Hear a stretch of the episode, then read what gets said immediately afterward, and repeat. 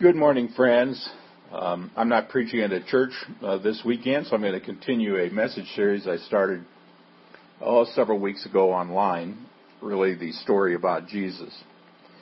And today, uh, my message is called If You Only Had One Chance, and it's based on John chapter 1, 29. We'll get to that in a few moments. But let me begin by asking this question. If I could tell someone about Jesus who had never heard about Jesus and didn't know anything at all about him, what would I tell him? Well, if this person was willing to listen to these seven messages I'm doing, they'd hear the same thing that you've been hearing if you've been listening. But if he or she was willing to listen to only one sermon, I think they should hear today's sermon, not because I'm preaching it or because it's so good, but I think it's because what we really need to know. I mean, there are so many aspects about Jesus that we need to know. There's so much more to be said about Jesus, and more is being said about him today than ever before. In his book, The Jesus I Never Knew, Philip Yancey says that a University of Chicago study showed that more has been written about Jesus in the past 20 years or so than was written about him in the first 19 centuries. I mean, Jesus is easily and without a doubt the most talked about and the most scrutinized character in all of history. But if it all came down to one message, I think today's message would be the message that I would want to hear. Well, let me give you the setting of today's message. We all know Jesus was born in Bethlehem, and then he lived for a while with Mary and Joseph in Egypt, and then he returned to live in Israel, in the region of Galilee, in a little town called Nazareth. We know almost nothing about the early years of Jesus' life, with the exception of one story from his childhood. When Jesus was 12, he and Mary and Joseph traveled to Jerusalem with a large group of people. On a journey back home, they suddenly realized Jesus was nowhere to be found. Joseph and Mary returned to Jerusalem to look for him, and they found him in the temple, sitting among the teachers, listening and asking questions.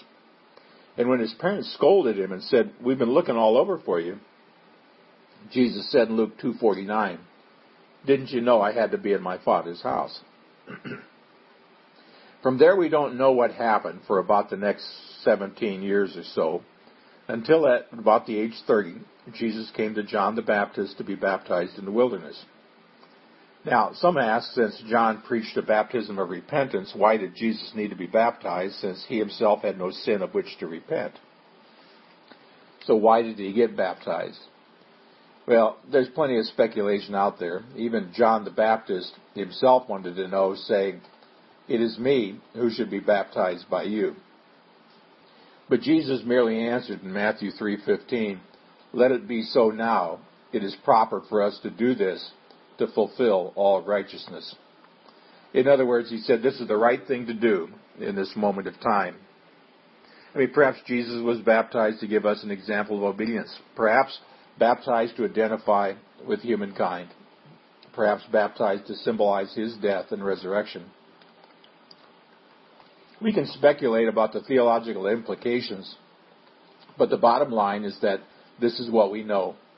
He was baptized because his baptism fulfilled all righteousness in that moment. The day after John baptized Jesus, he saw Jesus approaching and he said, and here we come to our text in John 129, Look or behold, the Lamb of God who takes away the sin of the world. This is not only not the only time that Jesus is called the Lamb of God in the Bible, but it's the first time and it's the key verse for our message today because today we're talking about the one thing Jesus came to do that is above and beyond everything else he did while he was here on earth. This is more important than the lessons he taught and more important than the miracles he performed. He came to take away our sins. back when Mary first told Joseph that she was expecting a child, Joseph's plan, since he knew the child could not be his, was to quietly break off their relationship so that Mary wouldn't be subjected to public disgrace. But then an angel of the Lord came to Joseph and said in Matthew 1, 20 to 21, Do not be afraid to take Mary home as your wife, because what is conceived in her is from the Holy Spirit. She will give birth to a son, and you are to give him the name Jesus and this is the part I want you to hear because he will save his people from their sins. That's what Jesus came to do. From the very beginning, this was God's plan that he would send his son to save us from our sins. That's because, in case you haven't noticed, friends, we have a little bit of a sin problem. And when I say sin problem, I'm talking about the entire human race. And I'm talking about myself, and I'm talking about every one of you that's listening to this message. If you ever felt like you were at war with yourself, felt like you were alienated from others, and felt like you were separated from God, I want you to know that you were not imagining things. It's true. This is the human condition. We are alienated and separated. We are broken. We are fallen. And if you don't have, and you don't have to take my word for it, you only have to look around. You see it on a global scale. Just read the headlines.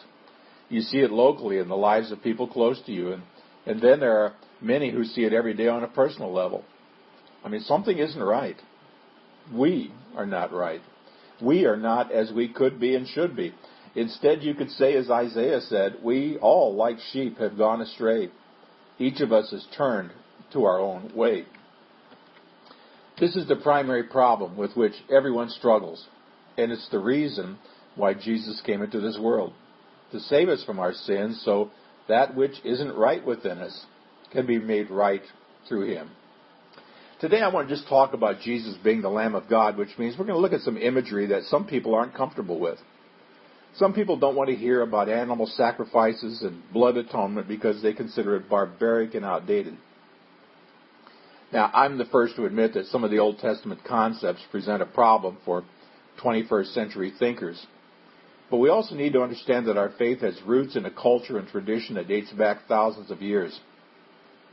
It shouldn't surprise us then when the ancient rituals and texts sometimes reflect an ancient worldview. God has always spoken to people where they are, in language and metaphor that they can understand. In Scripture, we see how He progressively reveals Himself over the course of centuries and over the course of millennia so that we could know Him. It's up to us today to discern the truth that exists behind the stories and the rituals and the traditions of the ancient texts. Today we understand that animal sacrifice has nothing to do with being right with God, so we don't practice it. However, for the ancient cultures, animal sacrifice made sense. They understood the symbolism behind it. Maybe it could be then that God used this symbolism in ancient days because it best illustrates, even for us today, the meaning of the death of the Messiah. So as we think about the ancient ritual of the sacrificial lamb, let's not do it with the attitude that says, oh boy, weren't those people barbaric and aren't we today so much more enlightened? Instead, let's look for the meaning in this symbolism, even in a custom that doesn't fit into our 21st mindset, so that we can learn what Jesus' sacrificial death means for you and me today. Jesus came to save his people from their sins. He came to take away the sins of the world, to put us at peace with ourselves and one another, and to bridge the gap that our sin created between us and God. Friends, the fact is we're broken. We struggle with our brokenness, and more often than not, we lose that struggle. But it doesn't have to be that way. You can know what it means and how it feels to be right with God and with yourself and to be right with others. You can make peace with your past, experience joy in the moment, and have hope in your future.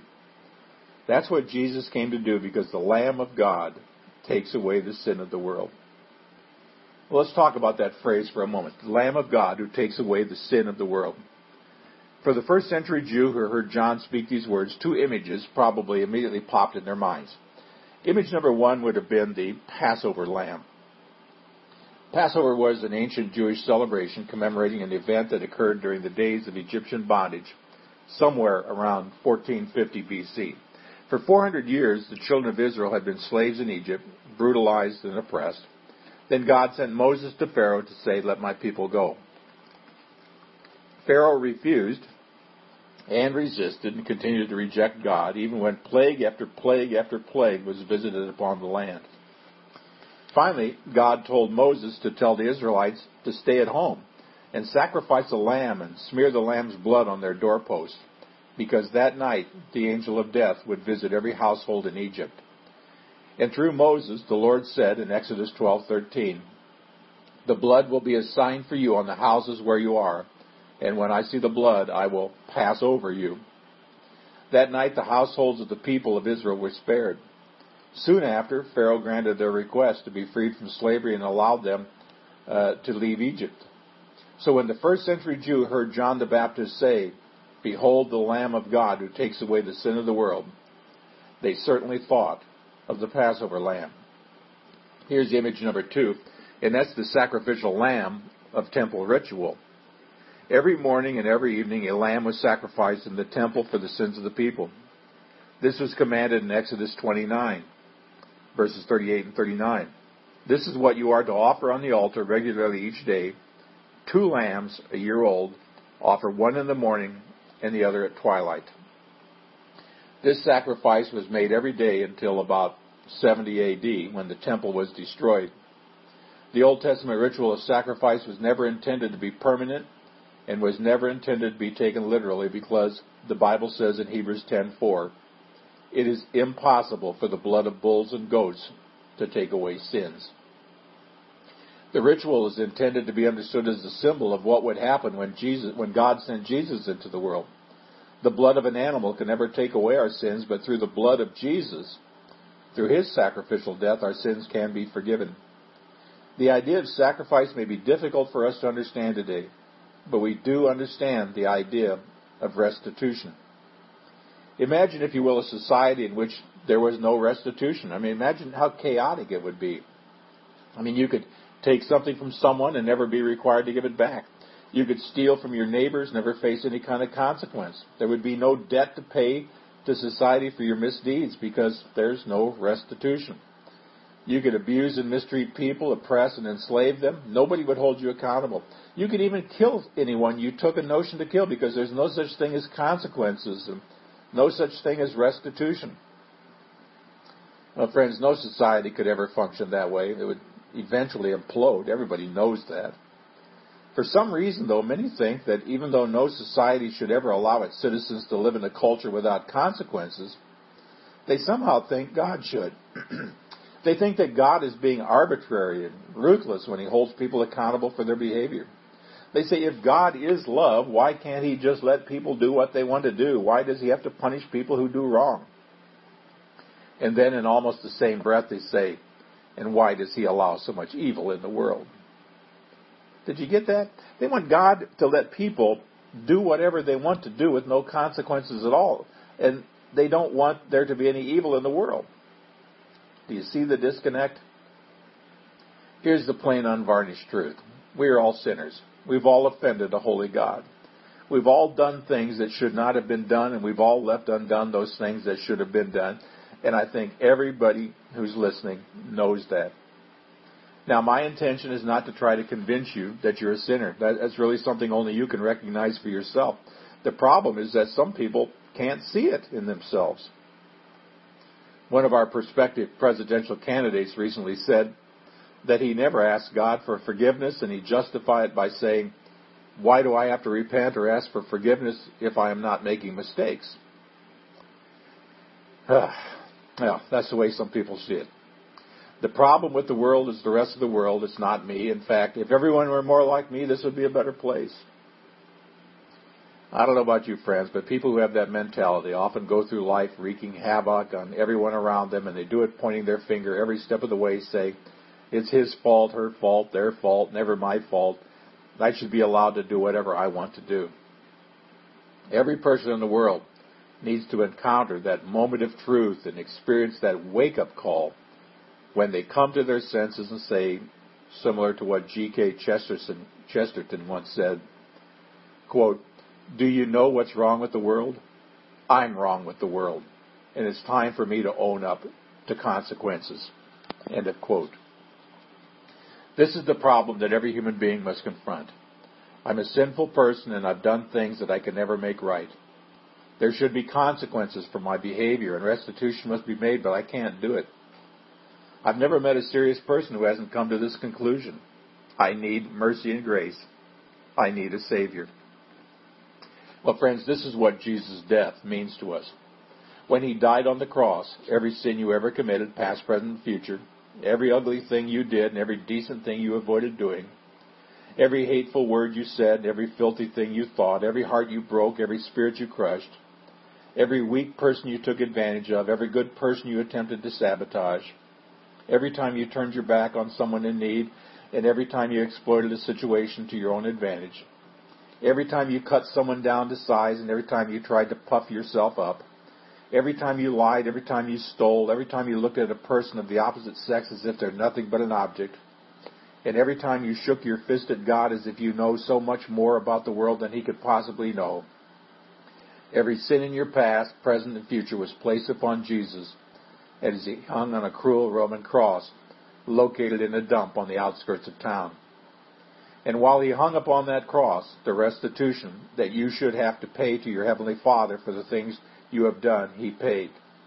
He was the spotless lamb paying the price for a sinful world.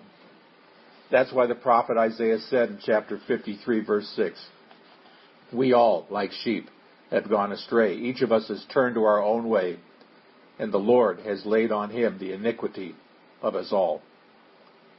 Jesus came into the world to die on the cross for your sins.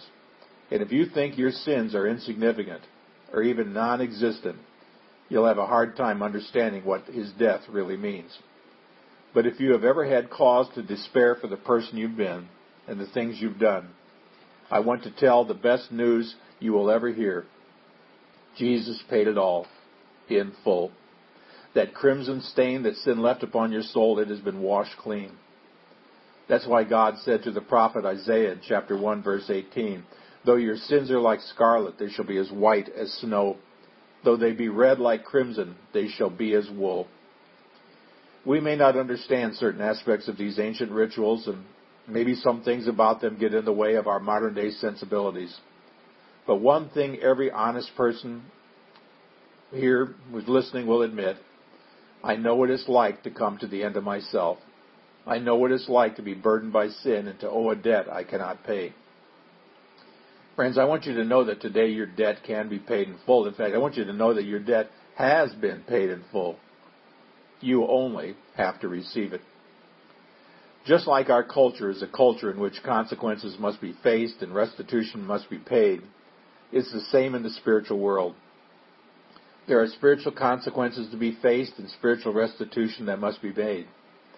But unlike our society, which is often erratic and unjust, the God of this universe is holy and good and merciful and kind, even when we don't deserve it. He wants so much for you to be at peace with Him, and at peace with yourself, and at peace with your past, and at peace with others, that He sent His Son into this world to do the, um, to do the unimaginable, to make restitution for all the wrong you've done.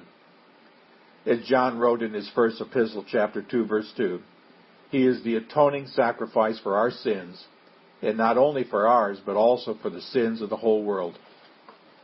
Another way to say it is this He paid what he did not owe, because I owed a debt I could not pay. I needed someone to wash my sins away, and now I sing a brand new song Amazing Grace.